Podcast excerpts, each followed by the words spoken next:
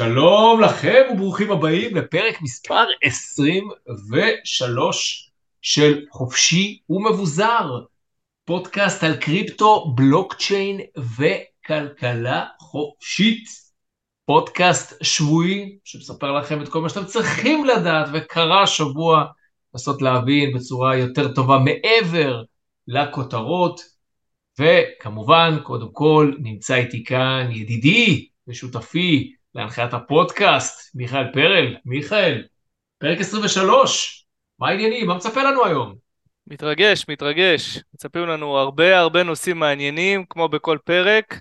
אני חייב להגיד שהפרק הקודם התפוצץ מבחינת האזנות. אנשים מאוד התעניינו, קיבלנו הרבה תגובות גם, ואנחנו מזכירים שיש לנו את קבוצת הטלגרם.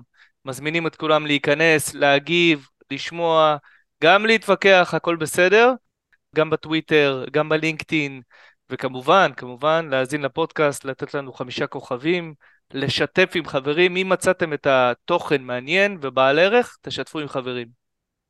כן, מעולה. אז אחת הסיבות שמיכאל אומרת זה כי חלק מהעדכונים שאנחנו נותנים לכם מראים על איזושהי מגמה של תהליכים שקורים, שבדרך כלל אנחנו גם מדברים עליהם בפרק השבועי. היום בפרק, אחד הנושאים שאנחנו נתעסק בהם נוגע בדיוק לסיפור הזה. פיטור מסיבי של עובדים שהתחיל או מתחיל בחודש יוני בבייננס, בורסת הקריפטו הגדולה בעולם. כן, על מה עוד נדבר? מיכאל, תן לנו. את שלושת הנושאים במלואם היום. טוב, אז חוץ מבייננס, אנחנו נדבר על רוסיה, רוסיה על ראש שמחתנו, נדבר על חיבוק הדוב. האם רוסיה הופכת לקריפטו פרנדלי? אנחנו נשאל האומנם? אנחנו נדבר על סינדרום המתחזה, האם יש מישהו שמבקש להפוך את הביטקוין לאיתריום 2.0? איציק, אני במיוחד אהנה מזה, במיוחד אהנה מזה. איזה אמירה, איזה אמירה, איפה המקסימליסטים, איפה הקהילה על דבר כזה? המקסימליסטים רועשים, ונקנח כרגיל בפינת החופש, ונדבר על ארוחות השחיתות של האיש השמן, האיש השמן, המגזר הציבורי, כחצי מהוצאות הממשלה, על פי דוח חדש שיוצא, הולכות למשכורות במגזר הציבורי, לא פחות. מעולה. מיכאל, בוא, לפני שאנחנו מתחיל, מתחילים, נדבר קצת על disclaimer ים. מיכאל, תן לי לפני זה איזה סאונד של disclaimer. You are fake news. טוב, אז כל מה שאנחנו אומרים זה על דעתנו בלבד, זה לא עצת השקעה, ואתם מוזמנים, יותר ממוזמנים, לעשות את שיעורי הבית, לדבר עם יועץ ההשקעות שלכם, לקרוא לבד, להשכיל ולקבל החלטות לבד. אנחנו גם לא מייצגים את החברות שאנחנו עובדים בהן, לא את סילבר קאסל ולא את קירובו, ואנחנו בעצם רק רוצים to educate, רק להביא לכם מידע וגם לשמוע מכם טוב, אז למרות שאנחנו לא מייצגים את החברות שאנחנו עובדים בהן, אני חייב בכל זאת לשאול את איציק, אני ככה פותח את הטלוויזיה, שלא כהרגלי, ומה אני רואה? ביטקוין וקריפטו על ראש שמחתנו, פרסומת, two white males עומדים uh, במעלית ומדברים על קריפטו, והאיש אומר, אני לא דואג בכלל מהוולטיליות, כי אני בסילבר קאסל. אז בוא, בוא איציק, תן לנו קצת מאחורי הקלעים, ככה בדקה, מה, מה קורה שם בעצם? פרסומת בערוץ 2? מעניין. חבר'ה, הביטקוין מגיע, כן מיכאל, תשמע, הביטקוין מגיע לראשונה לפריים טיים טלוויזיה, לערוץ הכי נצפה עם הרייטינג הכי גדול וכולי, ערוץ 12, קשת, אה, בשבועות הקרובים זה ירוץ על המסך, ב- לא רק פריים טיים, בכל השעות, בכל התוכניות. זה הפעם הראשונה שהביטקוין באמת עולה בצורה כזו מסיבית בישראל בפריים טיים, זה למעשה שיתוף פעולה אסטרטגי. מי שקרא, אנחנו, אה, סילבקס היא חברה ציבורית, אז כל הדברים האלה נמצאים בחוץ, מדווחים לציבור. קשת, עצמה נכנסה לשת"פ עם סילבר קאסל, uh, קנו איזשהו חלק קטן באחוזים של החברה, ובתמורה uh, סילבר קאסל מפרסמת בטלוויזיה, אז כמובן אתם תראו את זה בעוצמה מאוד מאוד חזקה בתקופה הקרובה, אני מקבל ככה, אתה יודע, ואז התחיל בשלושה ימים האחרונים המון מבול של הודעות, שאנשים שרואים את זה, אנשים רואים את זה גם ב-12, במאקרו וכולי, אז זה דבר טוב בלי קשר לתעשייה, בלי קשר לסילבר קאסל, דבר טוב מאוד שהדבר הזה מקבל קצת תעודה יותר במיינסטרים מידיה.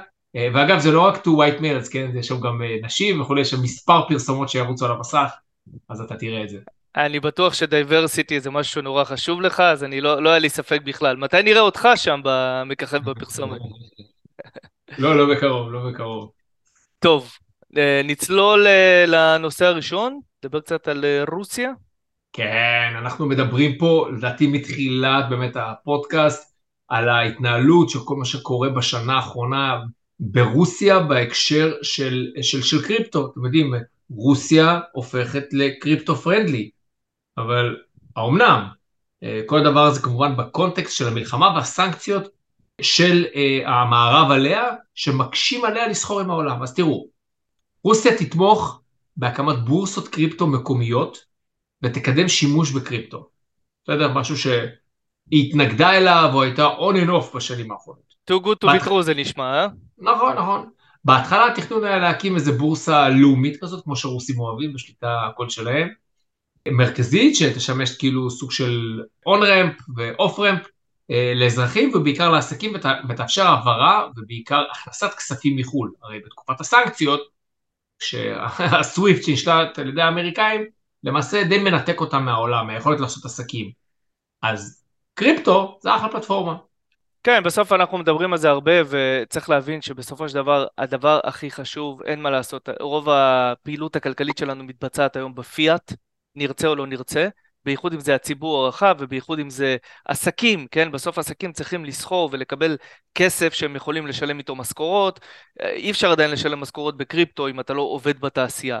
אז הרעיון הוא שאתה צריך דרך מאוד מאוד נגישה וקלה לגשת לקריפטו, להעביר קריפטו למדינה אחרת, ולחילופין לקבל קריפטו ואחרי זה להמיר אותו לרובלים. אוקיי? וזה הדבר הכי חשוב.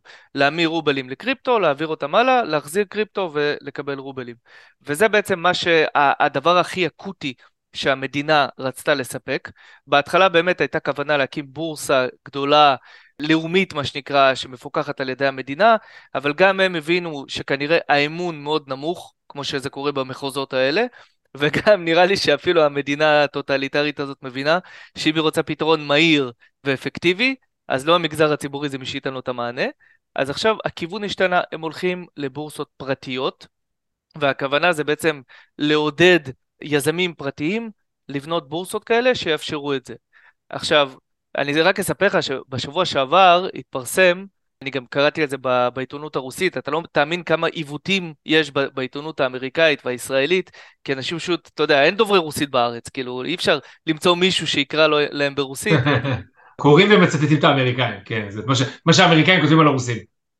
כל כך אוקיי, בסדר. כמו שהמזרחנים בארץ מצטטים את, אתה יודע, ניו יורק טיימס במקום לקרוא את זה באל ערבייה או משהו כזה. אז בשבוע שעבר הייתה ידיעה ב-RBC, שזה האתר חדשות כלכליות המוביל, כמובן שהוא לא חופשי בשום דרך. הייתה ידיעה מעניינת שדיברה על זה שהמכון להגנה על יזמים, תשמע, מה זה טוב, נכון? מכון כזה, מכון ליברטריאני לעילא ולעילא. רק שהוא נמצא תחת, כן, הוא נמצא תחת משרד הנשיא, כן? כמו גם uh, המכון להגנה על זכויות אדם, כן? הכל. תחת הנשיא. אז זה, זה גוף ממשלתי בעצם שמייעץ לפוטין בנושא הזה, והוא פנה לנשיא, והוא אומר שבעלי עסקים מבקשים לאפשר להם לסחור במטבעות קריפטו עם חו"ל. עכשיו, uh, כמו שאתם יודעים, במדינות כאלה שום דבר לא במקרה. אתה לא מבקש משהו מהנשיא על גבי uh, עיתון מוביל, אם אתה לא מצפה שהתשובה תהיה כן. אז כנראה זה היה איזשהו uh, כזה בלון ניסוי כזה להראות שהנה הציבור היזמים והמגזר הפרטי כן. רוצה לקבל... שם, שם, אתה, שם אתה בכלל לא מבקש, אסור לך לבקש. כן, כן. אתה, אתה מבקש כשהתשובה ברורה, כן? כן? אז בקיצור, מה הם ביקשו? הם אמרו, יש לנו בעיה אמיתית, יש לנו תעשייה שפועלת, ואנחנו רוצים לייצא לחו"ל, יש מי שרוצה לקנות את הסחורות שלנו, אגב, יש לזה פתרונות.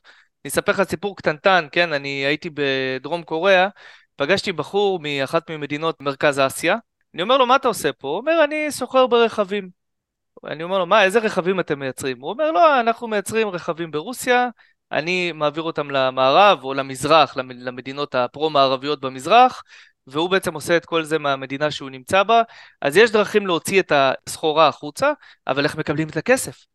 ואיך ממירים את הכסף. אז כל הדבר הזה צריך להלבין אותו. אז זו בעצם הכוונה של מה שעושים עכשיו.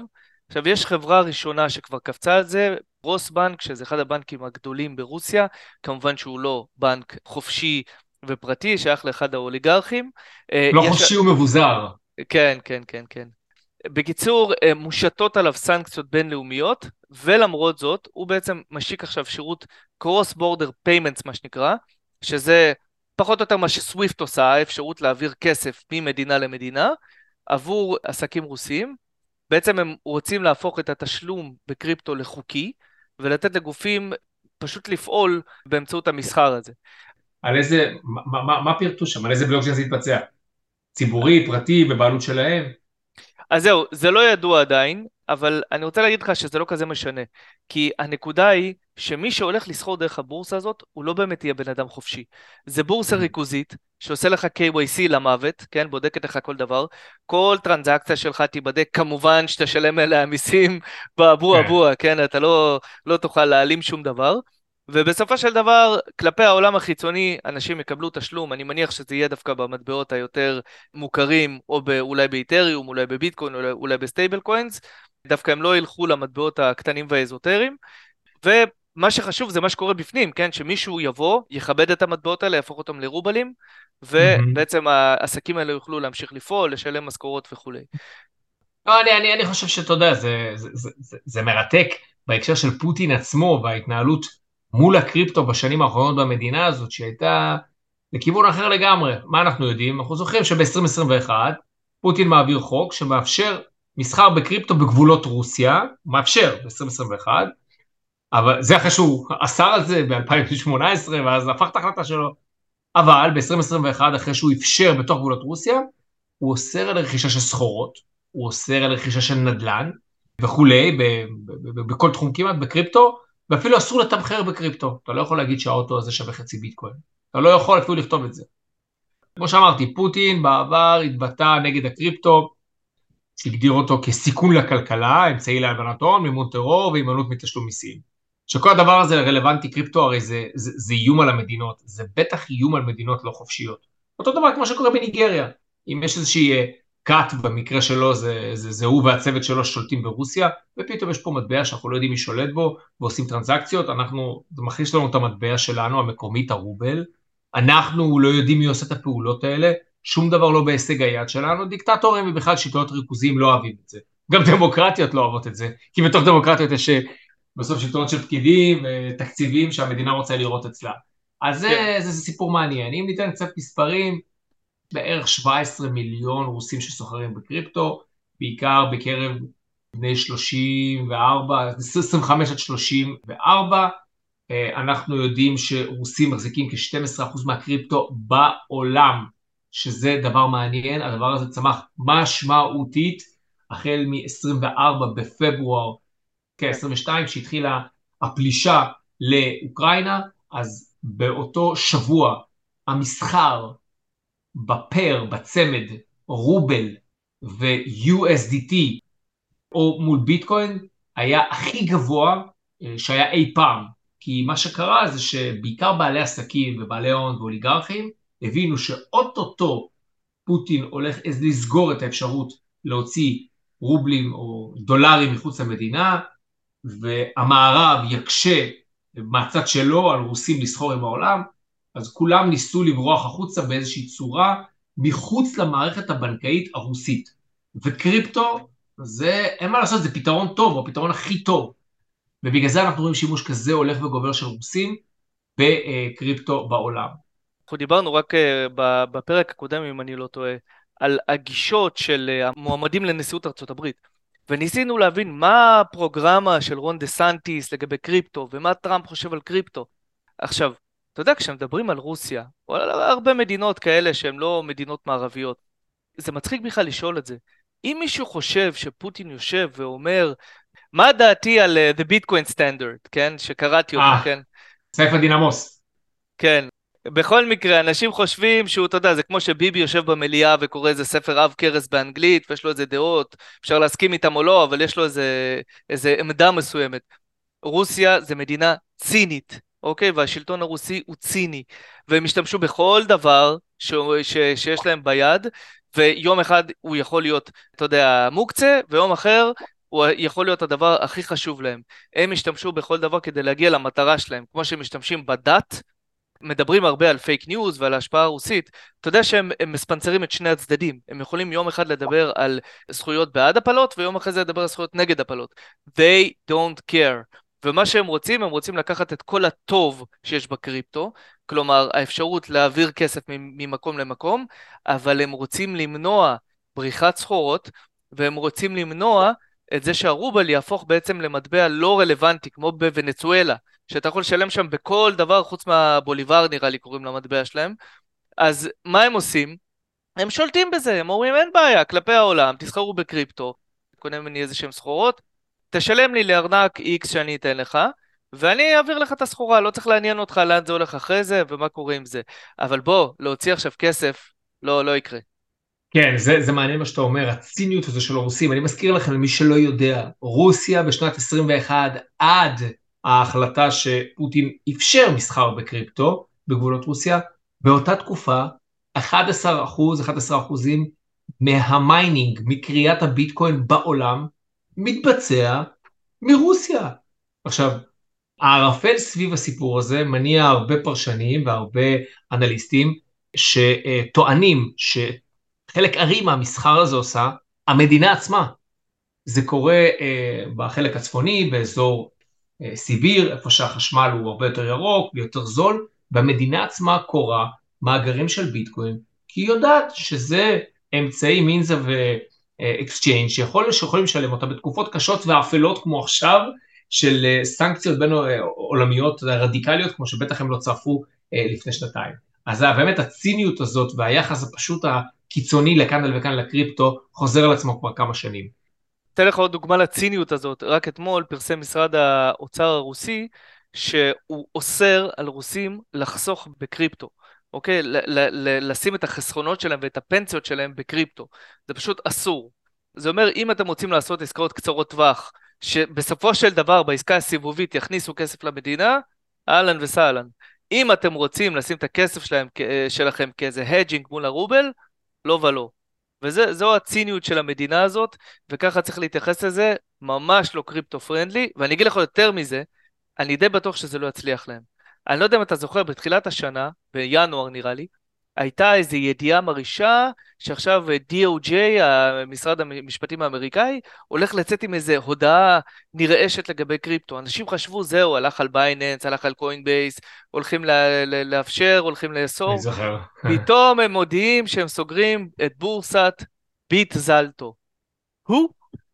איזושהי בורסה קיקיונית שבבעלות רוסית שפעלה בארצות הברית, אבל תשים לב כמה שדיברנו הרבה על סין ועל בייננס, האמריקאים מאוד רגישים לנושא הרוסי, אוקיי? הם מנסים לפגוע ברוסיה במישור הכלכלי בכל דרך, ואני חושב שזה לא יצליח. כל הפרטנרים שהם עובדים איתם, לכל תהליך ה-on-ramp, off-ramp, כל מי שמוכר להם קריפטו וכל מי שקונה מהם קריפטו, מהר מאוד זה ייסגר, ולדעתי המהלך הזה לא יצליח. אוקיי, אוקיי, אוקיי, אוקיי. אני חושב שה... הנושא הבא הוא, הוא רועש לא פחות, אה, שימו לב, באמת, איך הגדרת את זה מיכאל? עסקים לא כרגיל. בייננס הודיע כי תפטר כ-20% מעובדיה במהלך חודש יוני. בייננס מעסיקה היום, למי שלא מכיר, זו בורסת הקריפטו הגדולה בעולם, שעד לפני כמה חודשים הנפח המסחר של כל הקריפטו אה, התרכז אצלה בקרוב ל-80 כמות העובדים שלה עומדת על 8,000 עובדים. אני אומר לכם, לפני אה, שנתיים זה היה, שנתיים, משהו כזה, 21, הם עדיין היו באזור 2,000 עובדים. אני זוכר כבר אז, אמרתי לעצמי, וואו, זה מטורף, 2,000 עובדים. הם צמחו בקצב מסחרר. כל מי שהיה לו איזשהו ניסיון של כמה שנים טובות בקריפטו, ניסו להעסיק אותו. אגב, מדהים הצורה השטוחה שבה הוא עובד, הכל ברימוט. גם אותי וגם את מיכאל ניסו לגייס לשם, אנחנו מכירים היטב, גם אנשים בצד השני, וזה מדהים איך הארגון הזה כל כך יעיל, שמעל 75% מהאנשים עובדים ב remote מהבית, כל אחד מאיפה שהוא נמצא על הגלובוס. ההתרחבות שלהם לא עצרה לאורך כל ה bear market. אני לא יודע אם אתם זוכרים, איך אתה זוכר כשקוינבייס הודיע על קיצוץ מאוד אגרסיבי, בייננס הודיע בדיוק ההפך. אתה זוכר, הם החליטו אז שהם יגייסו עוד 1,500 עובדים באותה תקופה. לא רק קוינבייס, כל, היו בורסות שנסגרו על ימין ועל שמאל, רק בשבוע שעבר נסגרה בורסה, אני כבר לא, לא זוכר את שמה. ביטרקס. ביטרקס, נכון, וגם מדברים עכשיו על בעיות, ב, מדברים בעיות, אה, על בעיות בגייט. חבר'ה, לא המלצת השקעה, אבל למי שיש כסף בגייט היום, אולי שווה לשקול להוציא אותו. כן. אם אפשר, אם אפשר עדיין. עכשיו צריך להבין את התקופה, כמו שאמרתי, בורסות נופלות מקצה לקצה, הבורסות שמחזיקות מעמד מקצצות כאילו אין מחר, כולל קוינבייס, להזכיר גם קוינבייס חברה ציבורית, יש לה מה לאבד מבחינת המניה, ומה אומר CZ? אנחנו רק מגייסים, אנחנו רק מגייסים, כן. אנחנו עוד נגייס יותר. זה השאלה... כל מה שקרה, זה, כן, זה, זה כל מה שקרה ב bear market, כן? ב bull market וה bear market הקודם. הם כל הזמן המשיכו לצמוח ל-8,000 עובדים, גייסו עובדים, מיכאל, אני זוכר, אה, החבר'ה שניסו לגייס אותי, top of the top, ג'יי פי מורגן, גולדמן סאקס, זה לא רק אנשי קריפטו, גם אנשי שוק הון מסורתי שמגיעים מעולם ה trading, מכירים מסחר, מכירים ניהול סיכונים, מכירים בורסות, אמנם סוחרים בנכסים אחרים, אבל זה בסוף, זה אותו, מסחר זה מסחר. גם אה, אנשי tech, שותפים ב-VCs, מגייסים כן. אנשים סופר מוצלחים. מה קורה עכשיו? מה זה פתאום המהלך הזה? המהלך הזה מגיע בסופו של דבר על באמת רקע כמובן הירידה בשווקי קריפטו, אבל לא רק, לא רק. אני חושב שהחלק היותר משמעותי זה הלחץ הרגולטורי שמולו היא ניצבת. ובפרט, מיכאל, על מה שציינת מקודם, על ה-DOJ האמריקאי, משרד המשפטים האמריקאי, שפשוט מחפש בנרות איך הוא תופר את בייננס. אנחנו מדברים על זה פה כמה שבועות, שבייננס, הקריפטו בכלל ובייננס זה איום על כלכלת ארה"ב. בייננס זה כלי שהוכיח את עצמו כעוקף סנקציות אמריקאיות. אני מזכיר שהנשק הכי גדול היום בעולם שהאמריקאים משתמשים בו כבר 25 שנה על מנת לשמר את השלטון שלהם, את השליטה ההגמונית שלהם בעולם, זה לא הכוח הצבאי האדיר שלה שיכול לנהל מלחמה בארבע יבשות במקביל, וזה לא הארסנל, הגרעין העצום שלה, שלא משתמשים בו כבר כמה, משנת 1945 במאה הקודמת, אלא זו, זו העוצמה הרכה שלה, העוצמה הכלכלית, השליטה בגופים כמו סוויפט, מערכת הסליקה הבינלאומית, צפון קוריאה, איראן, רוסיה. שלושת הדוגמאות האלה הם הדוגמה לזה, אבל הדוגמה שמפחידה ומאיימת על האמריקאים זה ששלושת המדינות האלה הן צרכניות ומשתמשות כבדות של קריפטו בשנים האחרונות. הדרך היחידה היום, באופן באמת רציף, בלי תלות באמריקאים, לסחור עם העולם, זה באמצעות קריפטו. עכשיו, אם אני לא מכיר את הצד השני, אם אני לא, אם אין לי את הארנק הפרטי של מיכאל, אז הדרך היחידה שלי כמובן דרך מתווך, דרך איזושהי בורסה. והבורסה באמת המשמעותית ביותר בכל הסיפור הזה היא כמובן הייתה Binance. הסיפור הזה זה האיום המרכזי על Binance, ובואו, בסופו, בסופו של דבר הכוח הכי גדול היום בעולם זו עדיין ארה"ב, ואני חושב שמיכאל, מי שמנהל שם סיכונים אצל CZ, אה, עושה את זה נכון, זה מהלך מאוד אגרסיבי, אבל זה די ברור ש... אבל רגע, אני רוצה להגיד לך משהו בהקשר הרגולטורי. זה לא רק ארצות הברית. צריך להבין שבייננס היא חוטפת גם מרגולטורים בעולם. דיברנו הרבה על ארה"ב, אבל צריך לזכור שגם העולם הגדול, גם מדינות אחרות, מחטיפות לבייננס מאוד. עכשיו פה, יכול להיות שזה לאו דווקא בגלל כל מיני הקשרים אה, מקרו-כלכליים וגיאופוליטיים. זה פשוט בגלל שזו מטרה מאוד גדולה, ומה לעשות, אני עכשיו, אתה יודע, אני עכשיו מלמד זכות על בייננס, כן? זו מטרה מאוד גדולה ומאוד נוחה, ובמציאות שנוצרה אחרי FTX, לא כזה מפתיע שעכשיו הרגולטורים הם הרבה יותר minded והם מחפשים גם שעיר לעזאזל. ומה לעשות שבכל מדינה כמעט שאתה לא תסתכל, Binance היא הגוף המרכזי שדרכו עובר הכסף, גם בישראל הקטנה, עם כל הכבוד לחברינו ב- Bit2C ו-Bits of Gold וכולי, רוב המסחר נעשה ב Binance. לפי, לפי דוח שפורסם פה לפני כמה, אני, אני לא זוכר, אה, כמה, בשנה שעברה, יש כבין 200 ל-300 אלף חשבונות של ישראלים בבייננס. כן, זה, זה בדיוק זה. מדברים איתי, כמוך, כן, שנים אנשים שואלים אותי, תגיד, מה, איך אני יכול לקנות ביטקוין, אנשים פונים אליי, אז אתה יודע, אתה מציג את כל האפשרויות, וכמובן שאנשים מאוד מאוד קוסם, אתה יודע, לשלם רבע אחוז, או כמה זה עשירית האחוז לבייננס, ולא לסחור פה בארץ, כן, שאתה תשלם פה אה, בין אחוז הכי קטן, מיותר מהם אחוז, לשלושה, לפעמים עד שמונה אחוזים עמלה, עמלת קנייה. אז ישראלים, בסדר, לא פראיירים, והם רוצים לקנות בבייננס והם מוכנים להסתכן, גם כן. בידיעה שלא בטוח שהם ידעו איך הם מחזירים את הכסף לארץ. והנה, לראיה, מעל 200 אלף חשבונות בנק. וזהו מיכאל, למרות הכל עדיין אני ראיתי שהם מגייסים, יש שם 300 משרות פתוחות. כן, יש יותר מ-300 משרות פתוחות, הם מגייסים, אי אפשר להתעלם מזה, גם אה, אנשים שאני מכיר מקבלים הצעות.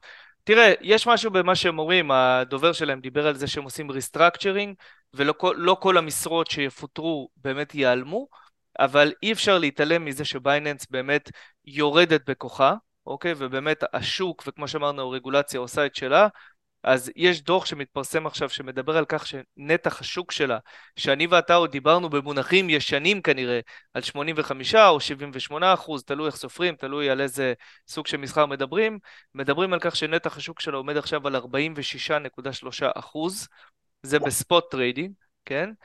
תשמע, הסיבות לדברים האלה זה קודם כל מה שאמרנו, רק לאחרונה דיברנו על זה, הם הקטינו מאוד את הפעילות באוסטרליה, שבוע שעבר סגרו את הפעילות בקנדה, הפעילות בארצות הברית הצטמצמה מאוד. נכון שהם פותחים שווקים חדשים כמו תאילנד, אבל יש הרבה מאוד שווקים שנסגרים בפניהם, ונתח השוק שלהם הולך וקטן. ויש עוד דבר מעניין, שהם בעצם לאחרונה ביטלו, ככה בשקט בשקט, את המסחר חינם בפרס של ביטקוין.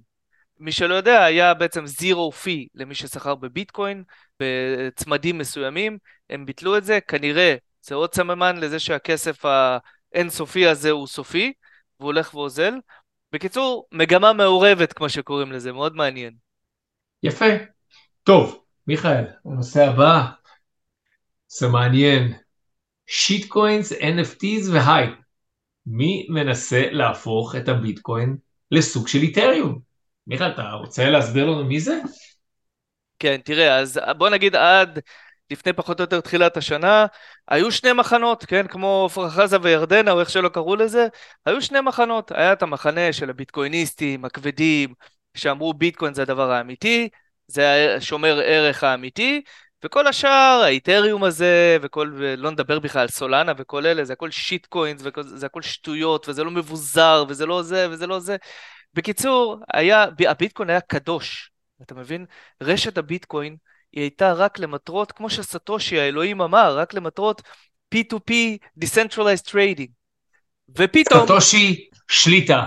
סטושי שליטה, ופתאום... זצ"ל, זצ"ל, זכר צדיק לברכה. אנחנו לא יודעים, אנחנו לא יודעים, אנחנו לא יודעים. הערכות, או שליטה או זצ"ל, אוקיי. או שהוא עלה השמיימה והוא, אתה יודע, בגדר אה, סוג של אה, משיח. anyways, בתחילת השנה, הכל השתנה, יש פה סערה מטורפת ואתם אפילו לא יודעים למה. כי פתאום, לראשונה, יש, ודיברנו על זה, הזכרנו את זה בקצרה באחד הפרקים הקודמים, יש מסחר ב-NFTs על רשת הביטקוין, רחמנא ליצלן. אורגינלס. ולא רק זה, לא רק זה, לאחרונה יש אפילו מסחר, אני אומר את זה בשקט, באלטקוינס, במטבעות שאינם ביטקוין. אז בוא, בוא ניתן קצת פרטים. תן לי קצת, תן לי קצת. כן, אז תראה, עד היום בעצם, כמו שאמרנו, הכל היה למטרות P2P trading של ביטקוין, ובכלל הרשת הייתה די שקטה, כי ביטקויניסטים בדרך כלל קונים, buy and hold, קצת מחליפים ביניהם, הרשת לא הייתה מאוד פעילה, אין DeFi. כן, אין DeFi, מידע, אני אתן לכם קצת מספרים, לעולם יהיו רק 21 מיליון מטבעות, נכרו כבר 19 וחצי מיליון, מתוכם, מתוך ה-19 מיליון האלה, שימו לב, קרוב ל-70 אחוז, ואנחנו יכולים לדעת את זה, את המספרים האלה, הכל אפשר לראות על רשת הבלוקצ'יין, קרוב ל-70 אחוז פשוט יושבים בארנקים קרים. אנשים יושבים, קנו מתישהו, לא מוכרים. וכל השאר זה או מתחלק חצי או נמצא בבורסות, וחצי אצל המיינרים, אצל הקוראים. אז אוקיי, מיכאל, תמשיך בנקודה הזאת שאנשים פשוט מחזיקים את הביטקוין שלו ברשת הזאת ולא עושים טרנזקציות, לא, פעול, לא עושים פעולות. בדיוק. טוב, אז זה התחיל הכל מפרוטוקול מאוד מעניין בשם אורדינלס, שבעצם מצא טכנולוגיה שמאפשרת להצמיד לסטושי. סטושי זה היחידה הקטנה ביותר של הביטקוין, מאפיינים ייחודיים. אתם זוכרים שדיברנו על זה ש-NFT זה בעצם סוג של יחידה עם מספר סידורי. מספר סידורי מובנה, שכשאתם מחזיקים אותה, אתם מחזיקים איזה משהו ייחודי. המשהו הזה יכול להיות תמונות, סרטונים, בעלות על איזה משהו. כלומר, זה בעצם הופך אותם, את הסטושים האלה, ל-NFTs. ומשהו מעניין שקרה ממש לאחרונה, שקמו פרויקטים חדשים שהציעו לפתוח בעצם סטנדרט חדש לביטקוין, מי שלא יודע, הביטקוין, יש את ה Bitcoin Foundation, יש הרבה מפתחים שעובדים על הביטקוין, וכל פעם הם מציעים כל מיני סטנדרטים חדשים שכולם מאמצים אותם. זה קצת דומה, איציק, אם אתה זוכר, בזמנו, ה-USB, כן? איך מחליטים שה-USB הוא אותו דבר בכל החברות? בעצם יש סטנדרט שכולם מסכימים עליו, וזה הסטנדרט שעובדים איתו. אז בדומה לזה, הציעו סטנדרט שנקרא BRC20. עכשיו, למי שזה מצלצל מוכר, זה בעצם העתק של ERC20.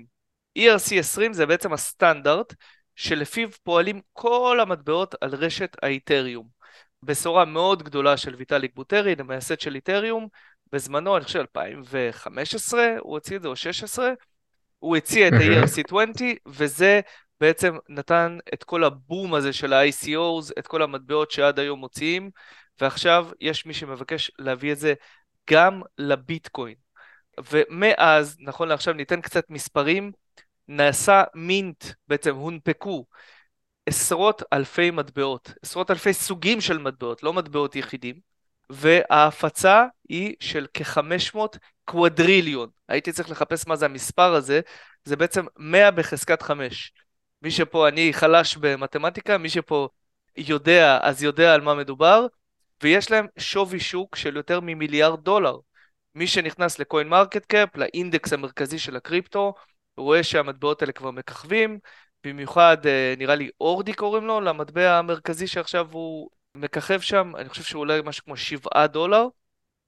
משהו עוד מעניין מהשבוע האחרון, יש סטנדרט חדש ל-NFTs, שמאפשר העברה, הגירה בעצם של NFTs, מרשת האיתריום לביטקוין. בעצם ברידג', ברידג' זה בעצם סוג של מעבר שבו אתה מפקיד את המטבע שלך או את ה-NFT ברשת אחת, המטבע הזה נשרף, ואתה מקבל את המטבע במקור השני, בעצם במקרה הזה בין איתריום לביטקוין. תשמע, הדבר הזה מעורר מלחמה, לא פחות מזה, מלחמת אזרחים, בתוך קהילת הביטקוין, בין המקסימליסטים לבין, אני קראתי להם, הרפורמיסטים. אז תראה, המקסימליסטים בעצם אומרים, כמו שאמרנו, רשת הביטקוין נועדה לשרת רק את מטבע הביטקוין. אין לה מקום לאלטקוין, זה לא רק שאין מקום, אנחנו נגד זה, זה תפיסתית, זה משהו שהוא, שאנחנו לא מאמינים בו. ואתם רוצים להכניס פה אלטקוינס ו-NFTs, ועוד מעט תכניסו לנו דיפיי, רחמנא ליצלן. אנחנו נגד זה. הרפורמיסטים אומרים, חבר'ה, תיפתחו לעולם, מה קרה? יש יותר מזה, יש יותר מרק buy and hold ורק שמירת ערך. בואו נעשה קצת מעניין. למה שרק החבר'ה של האיתריום ייהנו? ואני רוצה, אני רוצה להגיד לך, איציק, אני מסתכל על זה מהצד, ואני מה זה נהנה. כי במשך שנים אתם, הביטקויניסטים, מסבירים לנו שביטקוין זה קדוש, וכל השטויות האלה של ה-DeFi וה-NFTs, זה משהו שאסור לעשות את זה. ובוא, תראה מה קרה. בעצם אתם באתם אלינו, ואמרתם לנו, וואלה, אתם צודקים. באמת, יש משהו במה שאתם אומרים. לא ככה? אה, לא, אבל אה, אני אגיד לך ככה. כמו שהמקסימליסטים אומרים, ואני לא, לא מקסימליסט, אני אבל כן חושב שכל מה שמנסה עכשיו להיכנס לרשת הביטקוין, יש חשש שהוא לא יעמוד ולא ייצג את המדיניות ואת הרעיון הפילוסופי של ביטקוין. ביטקוין מעבר לטכנולוגיה הוא קודם כל פילוסופיה. הוא פילוסופיה שמדברת על חירות. שלא לומר ביז... דת. לא, על חירות ועל ביזור אמיתי. וכשהוא אומר ביזור אמיתי, אין שם איזה ויטאליק בוטרין אחד שמחליט יום אחד ככה ולמחרת ככה. זה הרי עוד מאותו דבר. וביטקוין, הסיבה שאפילו אתה נמצא פה זה הביטקוין. כי הביטקוין מגיע עם רעיון אמיתי, מאוד מאוד מאוד לא אגואיסטי של בן אדם כזה או אחר לעשות לו טוב, אלא באמת לשרת את האנושות, וזה מה שהוא עושה עכשיו, אנחנו רואים דה פקטו, אנחנו מדברים על זה שבוע אחר שבוע, כמה הביטקוין מציל אנשים, כמה הוא האלטרנטיבה שפונים אליו כשהמדינה או אף אחד אחר לא יכול לעזור לך. וכל אותם 21 אלף מטבעות סלש פרויקטים שקיימים היום בחוץ, הם לא, הם חוטאים, הם לוקחים את.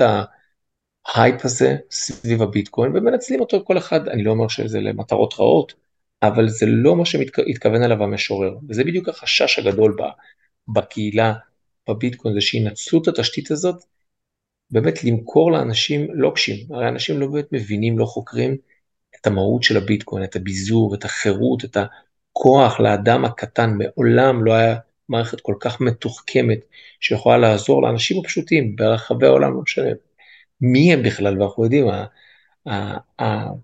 העניין הזה של החשאיות, של הפרטיות, זה משהו שלא ראינו בהיסטוריה של האנושות. וכל החיקויים שמגיעים on top of that מכיוון רשת האיתריום, זה חיקויים. ואתה רואה כמה אנשים איבדו את הכסף שלהם, או גם אמון אחר כך בביטקוין, בגלל שהיו חשופים לכל מיני סכמים כאלה שהוליכו אותם שולל. לכן, אה, יהיה מעניין לראות אה, לאן אה, הדבר הזה מתפתח, ואם יהיה לזה עתיד. לגמרי. אה, רק אני אוסיף שעוד חשש שיש, ששומעים אותו, וזה חשש לא מבוטל, מעבר לאידיאולוגיה, משהו מאוד פרקטי. זה מציף את רשת הביטקוין. בסוף לכל רשת יש bandwidth, יש איזה רוחב פס שהרשת יכולה לעמוד בה. כולנו זוכרים מה קרה עם CryptoKitties, כן? אותם ה-NFTs הראשונים, שפשוט סתמו את רשת האיתריום, ששום דבר לא יכל לזוז בה, וה fees, העמלות, הרקיעו שחקים. ויש עכשיו חשש שזה יעשה גם לביטקוין, ואז כשבאמת תצטרך את הביטקוין, אתה לא תוכל להשתמש בו, כי בעצם הרשת תהיה מוצפת. טוב, אז זה, אנחנו עוד נעקוב אחרי זה, וזה בטוח יהיה מעניין, ונעבור לפינת החופש, איציק.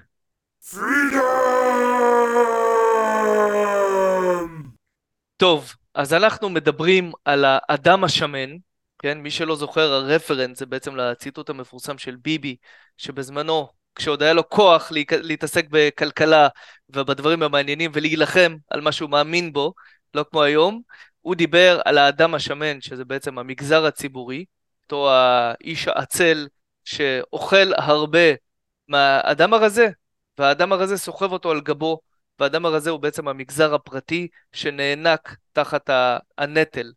אז נתונים מאוד מאוד מעניינים שמתפרסמים עכשיו, דוח של משרד האוצר, שעשה סקירה של המגזר הציבורי, הוא בדק כמה נתחים ספציפיים של המגזר הציבורי, אבל זה גם בעצם משליך על כל המגזר הציבורי, והוא קובע שבערך חצי מהוצאות המדינה הולכות ללא מטוסים, לא uh, סיוע למשפחות נזקקות, לא לחינוך ולא לשום דבר אחר שכולנו, גם אם אנחנו מאוד מתנגדים להוצאות ציבוריות גדולות, אנחנו אומרים אוקיי, אולי יש פה איזה ברכה מסוימת, אלא למגזר הציבורי, ויותר נכון לשכר של הפקידים והעובדים במגזר הציבורי. כן, מיכאל, תראה, אנחנו מדברים על uh, המדינה. המדינה היא מעסיק של בערך כמה 405 עד 500 אלף איש uh, בישראל. אגב, אם, אם אתה רוצה לראות, uh, אתה יודע, באופן uh, רוחבי, אם אתה מסתכל בעולם על מדינות שהן מצליחות כלכלית ויש שם רווחה טובה לאזרחים לכאלה שלא, אז אתה יכול לראות שיש הלימה ככל שיש פחות אנשים שעובדים אצל הממשלה או שהממשלה מעסיקה, אז אתה רואה שיש פרוספרטי יותר גדול במדינה, במדינה עם אה, תל"ג יותר גבוה וכולי, והפוך, אז גם הפוך, ככל שהמדינה היא מעסיק יותר גדול, אז המדינה היא יותר ענייה במרכאות. אז אני רק רוצה להוסיף משהו, איציק, אתה צודק, יש בעיקרון כ-250 אלף בקור של עובדי המדינה, נכון. אבל עם כל המסביב ועם אנשים שמועסקים בצורה בלתי ישירה, מדברים על משהו כמו 400 אלף עובדים, וזה מספר באמת עצום, עצום, מכוח העבודה בעצם של השוק הישראלי. כן, כוח העבודה זה לא 9 מיליון, כן? 9 מיליון זה כולל גם ילדים עד גיל, מתחת לגיל 18, כן? חשוב שזה כולל גם את כל החרדים ותתי האוכלוסיות אחרות. ופנסיונרים ובלתי מועסקים, בלתי מועסקים וכולי. כן. שימו לב, מה שעוד מעניין זה ששני שליש מעובדי המדינה, מיכאל, נמצאים בסכסוך עבודה. מיכאל, אני רוצה שתסביר לי קצת את הסיפור הזה. מה הכוונה סכסוך עבודה? תראה, סכסוך עבודה בסוף מסתכם במילה אחת, כסף. אני רוצה להגיד לך, אתה יודע, דווקא, בדרך כלל כשאתה מסתכל על סכסוכי עבודה, אם תקראו מעבר לכותרות של העיתונים, תמיד מדברים על איזה נושא נאצל כזה. אומרים, אנחנו רוצים לקדם פתרון לאלימות נגד נשים, אנחנו רוצים לספק חינוך יותר טוב לגיל הרך וכולי וכולי, אבל תמיד תמיד תמיד הפתרון הוא כסף. כלומר, אף אחד לא בא ואמר, תשמעו, המערכת של הגיל הרך, משהו שאני מכיר היטב, לא מתפקדת, וגם אתה מכיר היטב, לא מתפקדת, אז בואו נעשה איזה ריסטרקצ'ר, בואו נחשוב איך אנחנו עושים, בואו נפריט אולי, כן? אולי לא, זה לא מספיק טוב מה שעובד עכשיו ברמת המדינה. לא, הפתרון הוא תמיד לשפוך עוד כסף על הבעיה. אז כל סכסוכי העבודה מתחילים עם כותרות גדולות של משהו חיובי, אבל תמיד נגמרות בבוטום ליין תרתי משמע, של תנו לנו עוד כסף ויהיה יותר טוב. אחרי שנה, חצי שנה, שנתיים, הם יחזרו שוב, ויגידו תנו לנו עוד כסף, כי המצב גרוע, אבל נתנו לכם כסף. אז איך המצב עדיין גרוע? תנו לנו עוד כסף ויהיה יותר טוב, וחוזר חלילה. כן, עכשיו תראה, סתם בשביל קונטקסט, השכר הממוצע בסקטור הממשלתי, זאת אומרת בשירות המדינה, הוא ב-60% יותר לעומת השכר הממוצע במשק. אם נדבר מספרים, במשק השכר הממוצע הוא בערך 10-11 אלף ש"ח, מיכאל? Mm-hmm. השכר הממוצע ב... אצל המדינה זה 16 אלף שקל. על מה? על מה? אני אגב, אם תסתכל, מיכאל, בערוץ היוטיוב שלי, אני חושב ש... שיש שם רעיונות משנת 2015, כשאני מדבר על כלכלה, אני חושב ש-20 עד 25 אחוז מהזמן אני מספר את הסיפור הזה. אני זוכר שעוד הייתי מספר שהשכר של הסקטור הציבורי היה 170 מיליארד מתוך תקציב מדינה שהיה בערך, אני זוכר שנים של 420-440 מיליארד. עכשיו אנחנו ממש בחצי. עכשיו, נכון ל-2020 השכר הממוצע בגופים ציבוריים של המדינה עומד הנה 16,600 שקלים, זה מטורף. בואו בוא ניתן קצת נתונים לפני שאני אתן עוד התייחסות שלי. שיעורי תחלופת עובדים במגזר הזה זה נמוך באופן משמעותי, כן, ממה שאנחנו רגילים. הסיבה שאנחנו מצביעים על זה, למה אנחנו מדברים על זה? בוא, בוא תגיד אתה ואני אגיד לך רק את ההתייחסות שלי. תשמע, יש, יש כמה סיבות. דבר ראשון, אין שום הצדקה לזה. בסוף אנחנו מכירים שלא נעים להגיד את זה, כן, אבל בעולם הקפיטליסטי שאנחנו חיים בו, וטוב שכך, בסוף עבודה זה קומודיטי, אוקיי? עבודה זה סחורה. אתה משלם על עבודה, כמו שאתה משלם על uh, מכונה, או על, uh, אתה יודע, סחורה שאתה מקבל כדי לייצר תוצרת אחרת בתור מפעל. אתה משלם לעובדים שלך על פי כמה אתה מעריך אותם. ואם יש לך עובד שהוא indispensable, שהוא פשוט העובד הכי טוב, ואתה יודע שאם הוא יתפטר אז אתה תהיה בבעיה, אתה תיתן לו יותר כסף. במגזר הציבורי זה לא המצב. כרגע דיברת על נושא התחלופה. המורה הגרועה תשתכר כמו המורה הטובה. ולא יהיה שום תגמול למורה הטובה, ואני אומר לך מידיעה אישית, גם הרבה פעמים מורות טובות ננזפות, וזה לא רק מורות, עובדים טובים במגזר הציבורי ננזפים, כי הם גורמים לאחרים להיראות רע.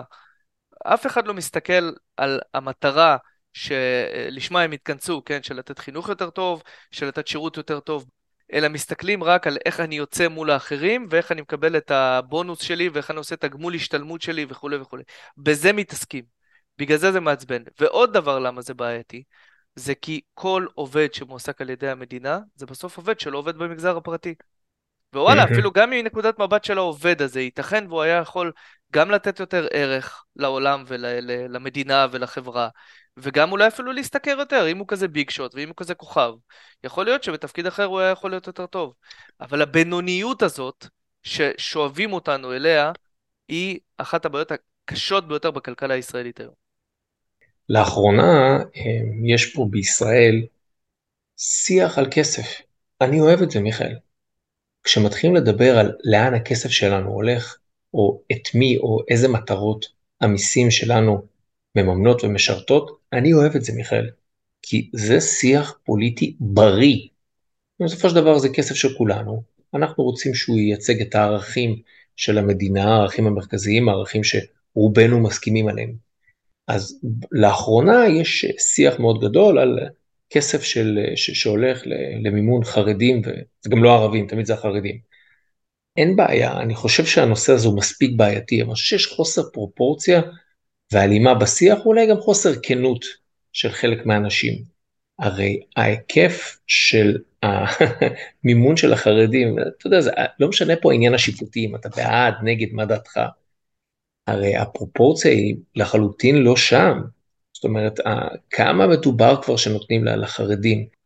כל האברכים וכולי, אם אתה סוכם את זה בתקציב המדינה, אתה רואה מה? שלושה עד ארבעה מיליארד שקלים. זה כל הסיפור, מתוך תקציב של 400, אז סבבה. קח עברו כמה שנים זה יהיה כפול, זה יהיה פי שלוש, זה יהיה פי חמש, עדיין מדברים על כמה 20 מיליארד. אנחנו מדברים פה על חצי מתקציב המדינה, זה מעל 200 מיליארד שקלים, זה פי עשר יותר מהסיפור של החרדים. אז אני חושב שצריך קצת כנות, אין בעיה לדבר על בזבוז כספים. נכון, אני מסכים עם הטענה שצריך להתחיל איפשהו, אבל אם מתחילים, בוא נתחיל בדברים שבאמת מכבידים עלינו. אתה יודע, אני רוצה אפילו לצלול טיפה לנתון אפילו יותר עמוק ויותר מפחיד. אתה יודע מה היקף הפנסיות התקציביות שהמדינה חייבת לשלם? מה? טריליון שקל. זה פעמיים, וח... פעמיים וחצי תקציב מדינה. למה? כי פנסיות תקציביות, מיכאל, אף אחד לא חסך, אף אחד לא שמר. אין איזה קופה שהפרישו כל שנה במשך 40 שנה כל אה, איש מערכת ביטחון, אלא זה מגיע ישירות מתקציב המדינה. וזה, ו, ובגלל המנגנונים שהם הכניסו שם, שזה כל הזמן גדל וגדל וגדל, אי אפשר לעצור את המפלצת הזאת. אז למה אני מציין את הדבר הזה? אני אומר שאם באמת היום השיח הפוליטי הוא מאוד ער, אם באמת מה שמפריע זה בזבוז הכספים, צריך לדבר, צריך, זה הנקודה שצריך לגעת בהם. זה האיום האמיתי מבחינת התקציב על מדינת ישראל. לא שיש, לא, לא שאתה יודע, חרדים פטורים, ממש לא, אבל בשביל להיות כנים עם עצמנו ועם המוחים והמפגינים, צריך להגיד את הדברים האלה. האיומים האמיתיים על התקציב ומה שמכביד עלינו, זה כמובן מעל, לפני הכל, באופן ברור, מול העיניים בתקציב המדינה, זה ההוצאות השכר לעובדים שמקבלים את השכר שלהם מהמדינה. תראה, אני רוצה לחלוק עליך קצת, כי אני חושב שמה שלא מזכירים, אני מסכים איתך שאם מסתכלים רק על הקצבאות לחרדים, באמת הסכומים לא כאלה גבוהים. הבעיה האמיתית נמצאת בכך שכל בן אדם שנמצא תחת השמש במדינת ישראל ומחזיק בתעודת זהות ישראלית, הוא עולה למדינה הרבה מאוד כסף. בביטחון, בהוצאות חינוך, שכמובן למי שיש יותר ילדים אז הוא עולה יותר, הוצאות בריאות, אתה יודע, סטטיסטית, אחד מכל איקס ילדים הוא סוכרתי, או יש לו כל מיני בעיות אחרות לא עלינו, בסוף המדינה צריכה לממן את זה, להזכירך יש לנו ביטוח בריאות ציבורי, ויש לנו גם חינוך ציבורי וכולי. אז בעצם העלות האמיתית היא הרבה יותר גבוהה. אבל אני בכוונה לא רוצה ליפול לנקודה הזאת, כי בסופו של דבר, הדיון רק על החרדים הוא דיון חסר, ופה אני מסכים איתך לגמרי. הדיון צריך להיות יותר רחב, וזה הרבה יותר קל להיטפל לחרדים, כי יש להם פחות נוכחות תקשורתית, פחות יכולות. הדיון עליהם הוא צודק, אבל הדיון חייב להתרחב גם לכיוונים אחרים. אבל אני רוצה להגיד לך מה הבעיה בכך שהוא יתרחב. אני בטוח שאתה מכיר מישהי במשפחה שלך, הקרובה או הטיפה יותר רחוקה, שהיא מורה. תקרא לזה דודה שולה. ואז כשרוצים לקצץ למורים, אז זה לא הופך להיות לדיון מקרו-כלכלי על האם המורים באמת צריכים לקבל יותר כסף, פחות כסף, אולי צריך יותר ללכת למורים עצמם ולא לפיקוח על המורים וכל מיני דברים כאלה. אלא הדיון הופך להיות על אה, דודה שולה. ואז אתה אומר, מה, דודה שולה היא אחלה מורה, והיא מסכנה, והיא לא מרוויחה מספיק, ובאמת, תראה, היא לא גומרת את החודש והכול. זאת הבעיה, שבסוף העניין הזה, המספר הזה של הכמות המטורפת של העובדים במגזר הציבורי, היא נמצאת בכל מקום, בכל משפחה, בכל קבוצה, בכל חברה, ואז אתה הופך את זה לדיון אישי, ואתה לא יכול להסתכל מעבר למסך הבערות ולהגיד, נכון שדודה שולה היא אחלה, אבל יש עוד הרבה מורות שהן לא טובות, ואולי דודה שולה מגיע לתגמול, אבל מורות אחרות לא צריך לתגמל אותן, ואולי אף להיפרד מהן, כי הן לא מספיק טובות. סליחה שאני אטפל לציבור המורים, כן, זה רק דוגמה אחת מיני רבות. אה, טוב, מיכאל, היה אחלה פרק, תודה רבה לך. מיכאל. משהו שאנחנו רוצים להודיע למאזינים? רק להיכנס לקבוצת הטלגרם, כמו שאמרנו, להצביע בסקר. תגיבו לנו בפרקים, ראיתי שהתחילו להגיב, לכתוב אהבתי את הפרק, תוסיפו את זה, תגידו את זה. אנחנו נזכיר שאנחנו זמינים בכל הפלטפורמות, בגוגל פודקאסט, בספוטיפיי, באפל פודקאסט, באמזון מיוזיק, ב-RSS, תדרגו אותנו, אם מצאתם ערך במה שאנחנו אומרים, תמליצו לפחות לחבר אחד, וזהו, נשתמע בפרק 24. תודה רבה, איציק. תודה.